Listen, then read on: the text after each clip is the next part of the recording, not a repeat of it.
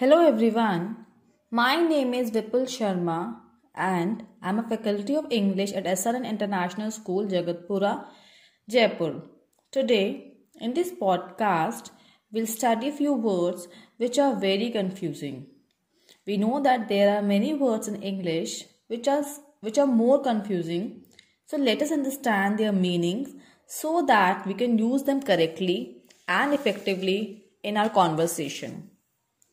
The first pair of words we have defer and differ. So the first word here is defer. Defer means to postpone. For example, in a sentence, the agitation of auto rickshaw drivers was deferred because they were given a warning by the police. The next word we have is differ. Differ means disagree something.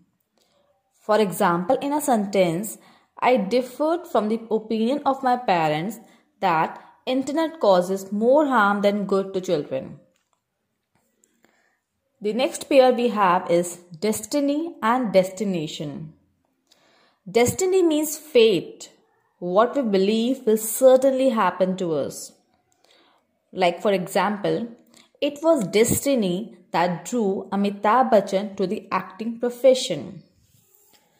Next word we have is destination. Destination is the place where one wants to reach. For example, we reached our destination Nainital by evening. Next pair we have is imminent and eminent. So imminent means something that is expected to happen in the near future.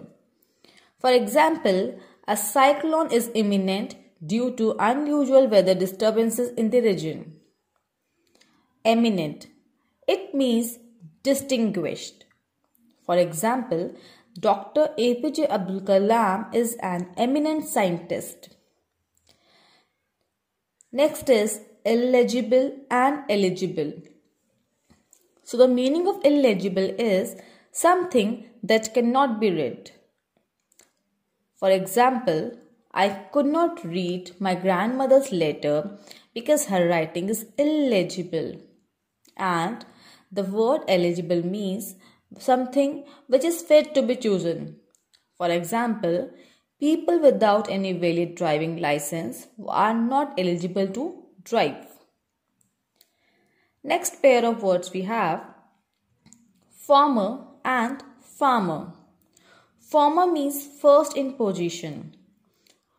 The Indian cricket team and the Sri Lankan team played the match. The former was the winner. Next we have farmer. Farmer means peasant. Farmers of our country face great difficulty because good quality seeds are available at high prices. Next pair of words we have gracious and graceful. So the word gracious means kind and polite. For example, a principal is a gracious person who guides the students on the right path. And the word graceful means pleasing. Sonal Mansingh danced gracefully on stage during the cultural meet. Next we have industrious and industrial. So, the word industrious means hardworking. Like Gagan is an industrious student. And the word industrial means relating to industry. For example, industrial development is the key to China's success. Next pair we have lovely and lovable. The word lovely means beautiful. My mother wore a lovely sari on a birthday. Next we have lovable. Lovable means worthy of love. For example, my grandma's lovable nature is appreciated by all those who know her. The last pair we have proceed and precede. So, the word proceed means to move ahead.